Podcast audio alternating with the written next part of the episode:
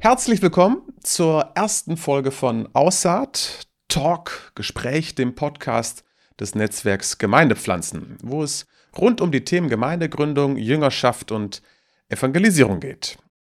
Schön, dass du heute bei unserer ersten Folge mit dabei bist, wo wir dir den Hintergrund unseres Podcasts vorstellen möchten, nämlich das Netzwerk Gemeindepflanzen. Mit welchen Themen sich das Netzwerk beschäftigt, verrät dir schon ein bisschen der Name. Es geht um Gemeindegründung bzw. Church Planting. Mit was für Themen wir uns sonst noch im Netzwerk Gemeindepflanzen beschäftigen, das erfährst du gleich, denn darüber geht es ja genau in dieser Folge. In unserer Talk-Reihe, die wir heute mit dieser Folge beginnen, konzentrieren wir uns auf interessante Gespräche zu den Themen Gemeindegründung, Jüngerschaft und Evangelisierung. Und weil sich damit ganz viele kluge Leute beschäftigen, laden wir uns dazu auch ganz unterschiedliche Leute ein, von denen wir alle etwas lernen können. Dich erwarten also etwa einmal im Monat hoffentlich ganz interessante, geistreiche und unterhaltsame Interviews und Gesprächsrunden.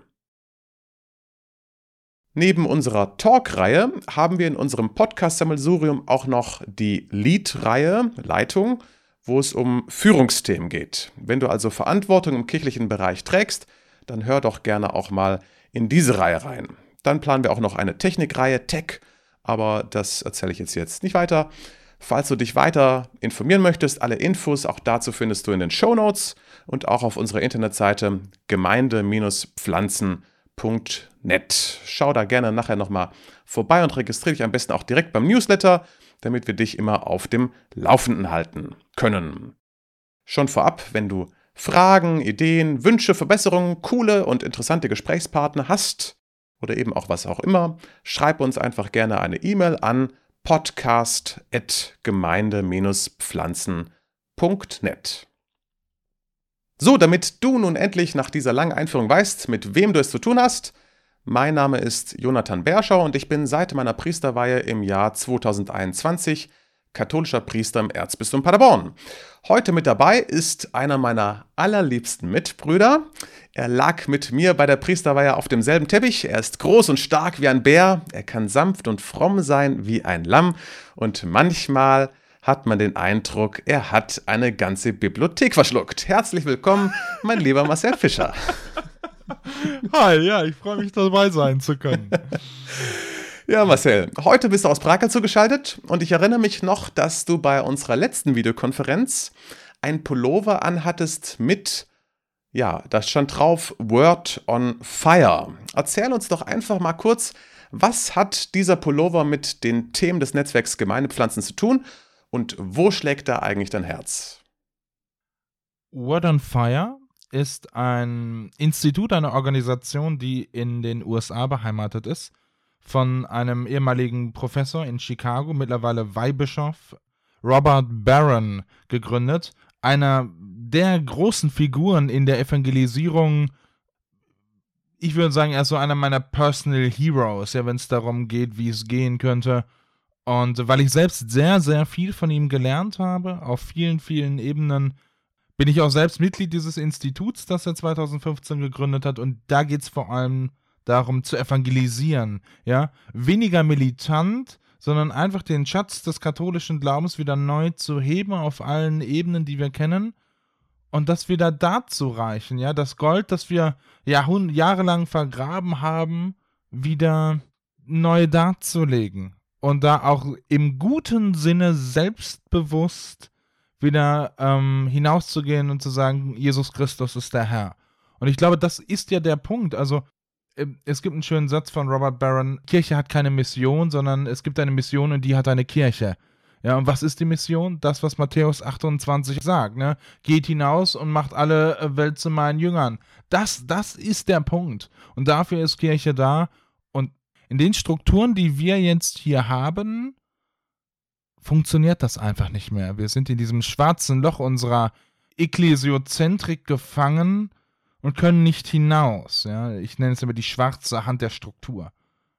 Und um das aufzubrechen, haben wir dieses Netzwerk gegründet, um Menschen zu finden, die mit uns bereit sind, neue Wege zu gehen. Und der Weg, den wir beide dann glauben, gefunden zu haben, der vielleicht einer ein Weg ist, wie es gehen könnte, ist diese Gemeindeneugründung. Also einmal Tabula Rasa zu machen und neu anzufangen mit der klaren Vision von Matthäus 28. Wir sind berufen, um Zeugnis zu geben für Jesus Christus, den Gekreuzigten und Auferstandenen. Das ist das, was uns ausmacht. Und das ist, glaube ich, die Verbindung. Und ich mache, wie du schon gesagt hast, regelmäßig Werbung durch Pullover und Hoodies und allem drum und dran. Und es klebt sogar hier auf meinem Laptop in 3 verschiedenen Varianten.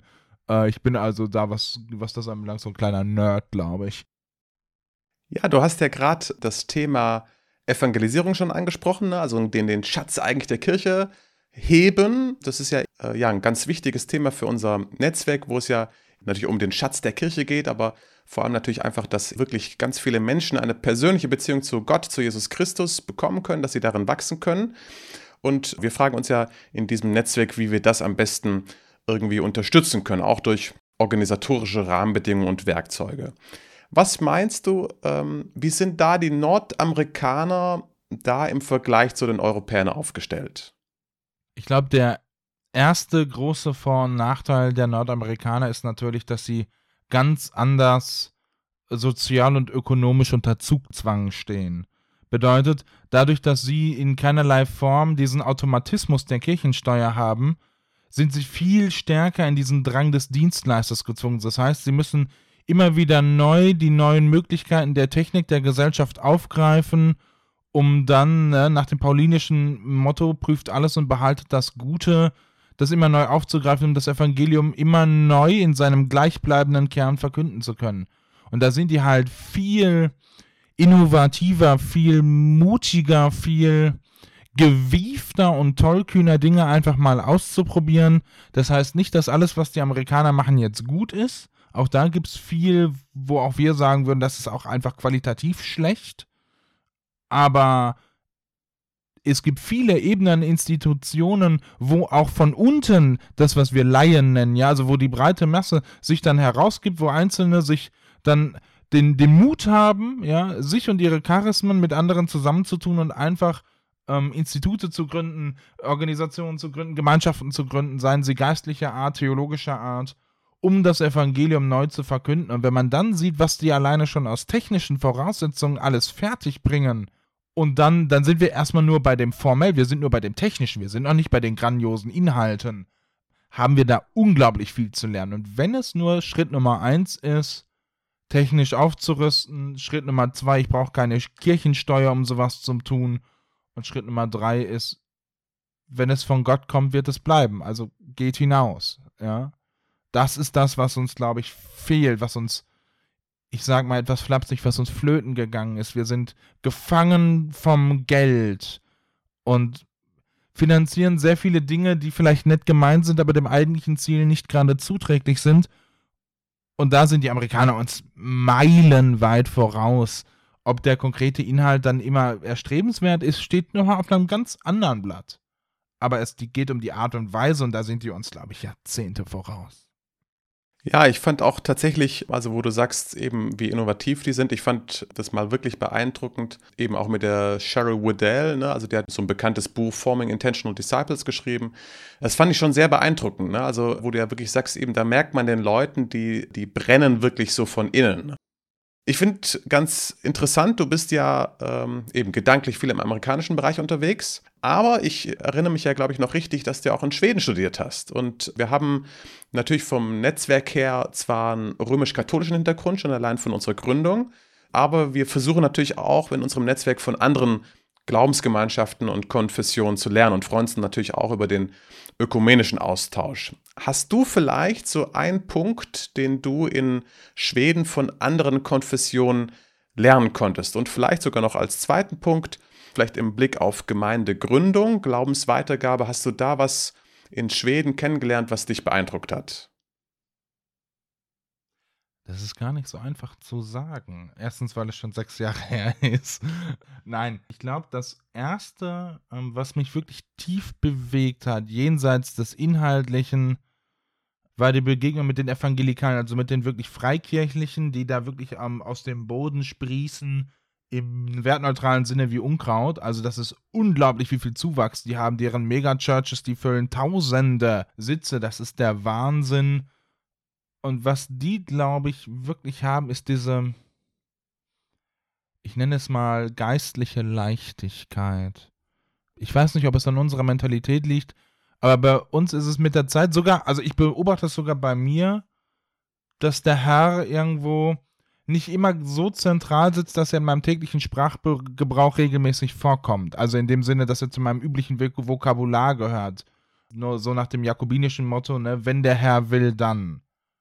Das ist bei der Evangelikalen ganz anders. Da ist das so zentral, so essentiell. Da gibt es diese Scheuheit nicht. Da wird es einfach, da ist Christus so zentral im Herzen verwurzelt, dass diese Begeisterung, diese Zentralität für jemanden, den das irgendwie unbekannt ist, schon fast unangenehm.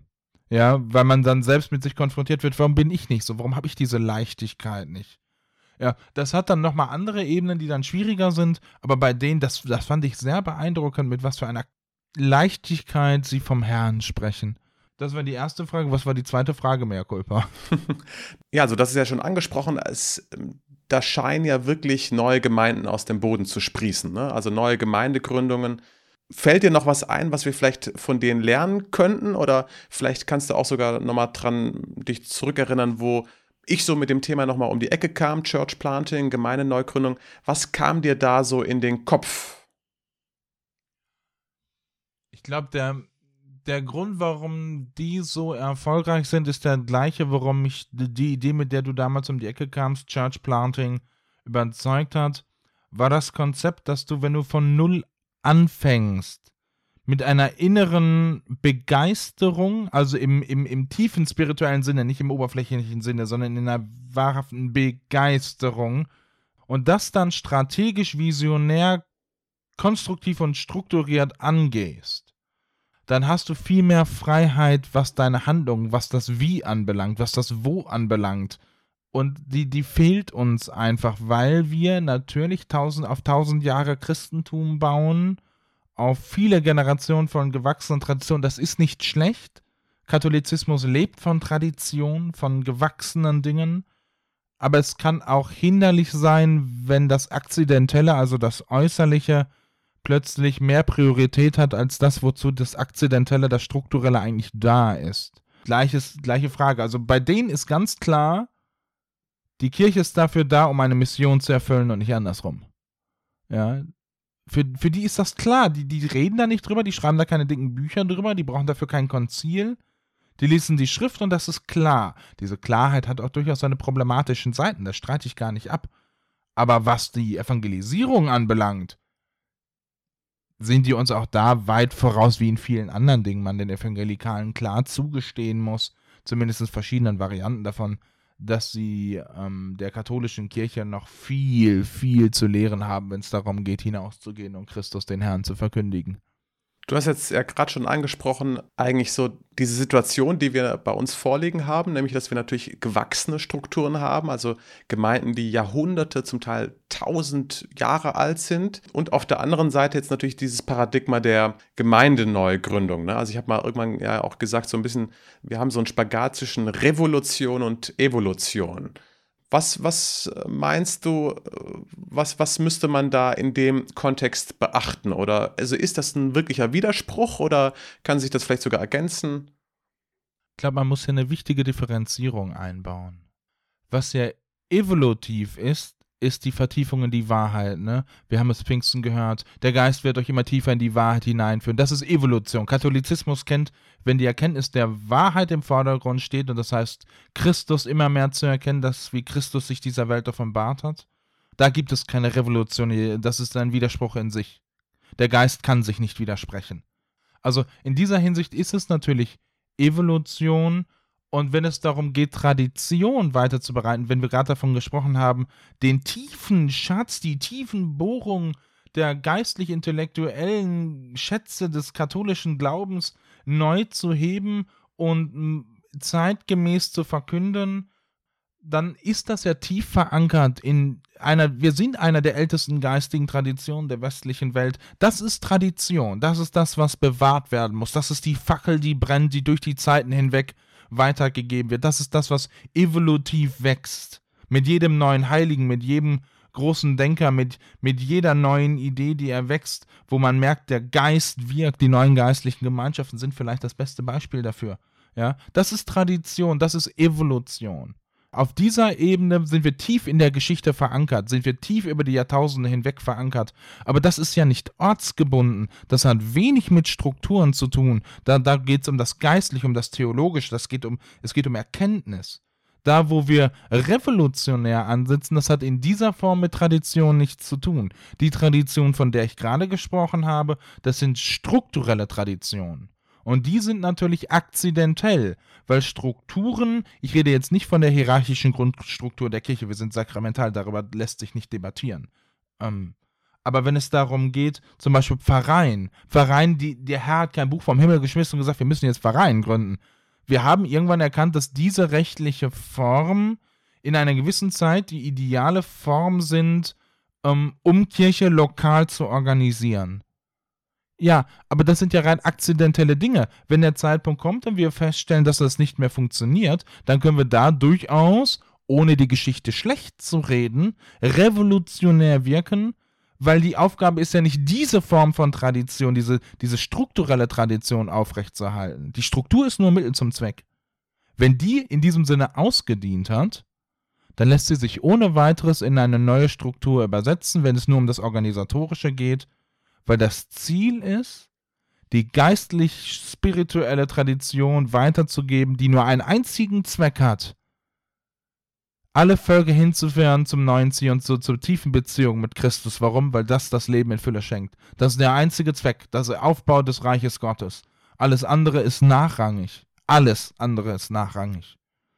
Ja, ich finde ganz gut, dass du das eigentlich nochmal deutlich machst, dass selbst Gemeindeneugründungen eigentlich so etwas wie eine traditionsverwurzelte Evolution ist. Ne? Also dass es jetzt nicht irgendwie was komplett Fremdes ist, sondern dass es eigentlich nur unter neuen Rahmenbedingungen in einer eben aktuellen Zeit eine andere Form ist, die man da wählt, die vielleicht dem eigentlichen Sinn und Zweck der Mission mehr zuträglich ist. Ja, es geht halt um reformieren, das heißt, eine Sache in die ursprüngliche Form, zu seinem ursprünglichen Zweck wieder neu zu schaffen. Und du hast es sehr schön gesagt, das war mir gar nicht so aufgefallen, bevor ich deinen Text da gelesen hatte, dass es ja klar ist, dass Reform, die Rückkehr zu dem Ursprünglichen, zu dem, was die Idee eigentlich ausgemacht hat, immer dazu führte, dass man neu gegründet hat. Nehmen wir die Benediktiner als Beispiel. Ja, dann gab es die Zisterzienser, dann gab es die Trappisten. Mittlerweile gibt es, weiß du Gott, wie viele franziskanische Gemeinschaften, die also immer wieder neu hinausgegangen sind, um neu zu pflanzen. Das heißt nicht, dass das Alte schlecht ist, sondern dass der Geist uns immer hinausführt. Genau, und das ist, Gemeindegründung ist genau das. Es geht nicht darum, dass wir jetzt die anderen verteufeln. Es geht darum, dass wir alle erkennen, dass das, was wir jetzt tun, so nicht funktioniert. Du hast jetzt, gerade einen Text angesprochen, da vielleicht auch noch für unsere Zuhörer einfach nochmal kurz der Hinweis, genau, das ist also so ein Impulstext, den wir mal geschrieben haben bezüglich Gemeindegründung, längerer Text, aber ich hoffe, er lohnt sich, findet ihr auch auf unserer Internetseite, aber der Link ist auch in den Shownotes drinne. Du hast schon gerade angesprochen, Ornemar, eben bezüglich Organisationen und Strukturen, wo wir mit dem Netzwerk angefangen haben, da haben wir festgestellt, uns ist aber auch ein geistliches Fundament ganz wichtig. Für uns ist es wichtig, dass es ein geistlicher Prozess ist. Und du hast uns da auch sogar mal ein Gebet besorgt. Vielleicht willst du uns mal kurz erzählen, woher das Gebet kommt und warum das Gebet, das geistliche Fundament, eigentlich überhaupt wichtig ist. Fange ich mit der letzten Frage an, weil sie die Ausgangsfrage ist. Wenn es darum geht, immer tiefer in die Beziehung mit Christus zu kommen, muss das ja ihr sich irgendwo ran zeigen. Das, was innerlich, ein guter Baum bringt gute Früchte. Es muss, das Äußerliche formt das Innerliche und das Innerliche formt das Äußerliche. Das ist eine Wechselwirkung. Und Gebet ist ja genau das. Egal in welcher Form ich bete, geht es ja darum, mich immer wieder neu, mich und meine Existenz in die Gegenwart Gottes zu stellen, um mich von Gott wandeln zu lassen. Transformatio, es geht darum, gewandelt zu werden. Ne? Gott ist Mensch geworden, damit der Mensch Gott wird, schreibt Athanasius. Und genau darum geht es ja. Und wenn wir uns vom Geist leiten wollen, weil am Ende geht es ja darum, dass wir den Willen Gottes in unserer Zeit suchen, erkennen und umsetzen. Ja? Weise mir, Herr, deinen Weg und mach mich willig, ihn zu gehen. Schönes Gebet von der Heiligen Birgitta. Wenn wir uns vom Geist leiten lassen, muss es ein Prozess des Gebetes sein. Wenn wir selber nicht beten, dann ist die Gefahr groß, dass wir genauso geistlos sind wie manche, gegen die wir uns dann stellen und sagen, so kann es nicht gehen. Und das muss man ja woran festmachen. Natürlich, wir beten vorher, wir beten hinterher, wenn wir uns treffen in unseren Treffen, wir beten so für die Sache. Aber irgendwann kam ich dann mal auf ein Gebet. Ich habe es sogar hier in meinem Stundenbuch drin. Ich bete es jedes Mal, bevor ich anfange, das Stundengebet, das Gebet der Priester und Ordensleute zu beten. Und ursprünglich ist es ein Gebet für die neue Evangelisierung, das von Word on Fire tatsächlich herausgegeben wurde. Beziehungsweise das Gebet ist eigentlich älter. Robert Barron hat 2010 ein grundlegendes und bahnbrechendes Werk veröffentlicht, Catholicism, der Katholizismus, eine mehrteilige DVD-Reihe, die ein Standardwerk ist im angloamerikanischen Raum. Also da gibt es keine Gemeinde, die diese DVD-Sammlung nicht im Raum stehen hat. Und begleitet ist es von sogenannten Helferkits, also mit Paketen, wo dann Katecheten geholfen werden soll, das dann auch umzusetzen. Und dabei sind so Gebetskärtchen. Auf diesen Gebetskärtchen ist das Slogan drauf und hinten das Gebet. Und Ziel ist genau das, das Gebet um Neuevangelisierung. Und ich hatte dann einfach mal vorgeschlagen, um das jetzt kurz zu halten, warum wir nicht das Gebet nehmen könnten, um uns leiten zu lassen.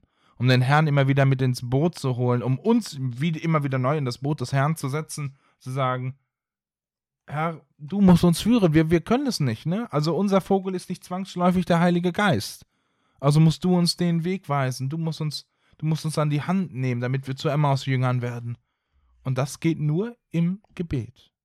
Bis das ganze Leben zum Gebet wird, aber dann sind wir heilig. Hoffentlich werden wir es irgendwann. Jetzt fürchte ich, zumindest muss ich es von mir sagen, bin ich es nicht. Ja, daran arbeiten wir alle. Ja, das Gebet, was du erwähnt hast, das findet ihr natürlich auch einfach wieder in den Shownotes. Und dann gibt es eben einen Link zu unserer Internetseite. Da findet ihr auch das Gebet, genau, was für uns ganz wichtig geworden ist. Marcel, wir stehen noch ganz am Anfang unserer Netzwerkarbeit und auch unseres Podcasts. Worauf freust du dich jetzt am meisten? Mit anderen auf dem Weg zu sein und zu schauen, wo der Geist uns hinführt. Das klingt jetzt echt frömmelnd, ich meine das aber ernst. Wir haben uns auf den Weg gemacht, zu gucken, wie es gehen kann. Wir wollen den Auftrag des Herrn erfüllen. Dafür brennen wir alle, jeder von uns. Und zu gucken, wohin es uns führt. Ich habe richtig Lust, irgendwie, wir haben gute Leute versammelt und es werden mit Sicherheit noch viele weitere gute Leute dabei, was der Herr mit uns alles vorhat und mit uns anstellt. Und das wird ziemlich cool. Es wird ein richtiges Abenteuer, wie das Leben mit Gott überhaupt ein Abenteuer ist. Und das wird der Hammer. Ach, Marcel, das freut mich richtig. Du bringst mir ein bisschen Motivation direkt noch rüber, auch über die Entfernung, wie wir sie eben heute haben, bei der Aufnahme. Ich freue mich echt auch auf unsere gemeinsame Zukunft hier, auf die vielen tollen Menschen, die wir noch zukünftig treffen werden. Wir haben jetzt eben auch in unserer Podcast-Serie werden wir immer wieder ganz viele tolle Menschen haben, die hoffentlich richtig voller Energie sind. Schön, dass ihr, liebe Zuhörer, heute dabei wart und dass wir einfach mal mit euch etwas Neues ausprobieren können. Dass wir uns eben zusammen vom Heiligen Geist leiten lassen und neue Wege gehen. Damit wir die frohe Botschaft in die Welt bringen und damit möglichst viele Menschen eine persönliche Beziehung zu Gott haben können. Danke fürs Zuhören. Ich freue mich auf das nächste Mal. Immer etwa Ende des Monats gibt es dann eine neue Folge. Und wer und welches Thema euch dann erwartet, das bleibt bis dahin noch ein Geheimnis. Schreibe uns gerne bis dahin dein Feedback, deine Fragen, deine Empfehlungen und Wünsche einfach an podcast@gemeinde-pflanzen.net und schau dir eben auch unsere Internetseite an und unsere Newsletter-Anmeldung unter gemeinde-pflanzen.net. Wir beide würden uns sehr über eine erste Rückmeldung von dir freuen. Vielen Dank, Marcel, dass du heute mit dabei warst. Gerne, das hat mir sehr viel Freude bereitet. Ja, mir auch. Wir beide wünschen dir und euch alles Gute und wir freuen uns, wenn du das nächste Mal auch wieder dabei bist. Sei gesegnet.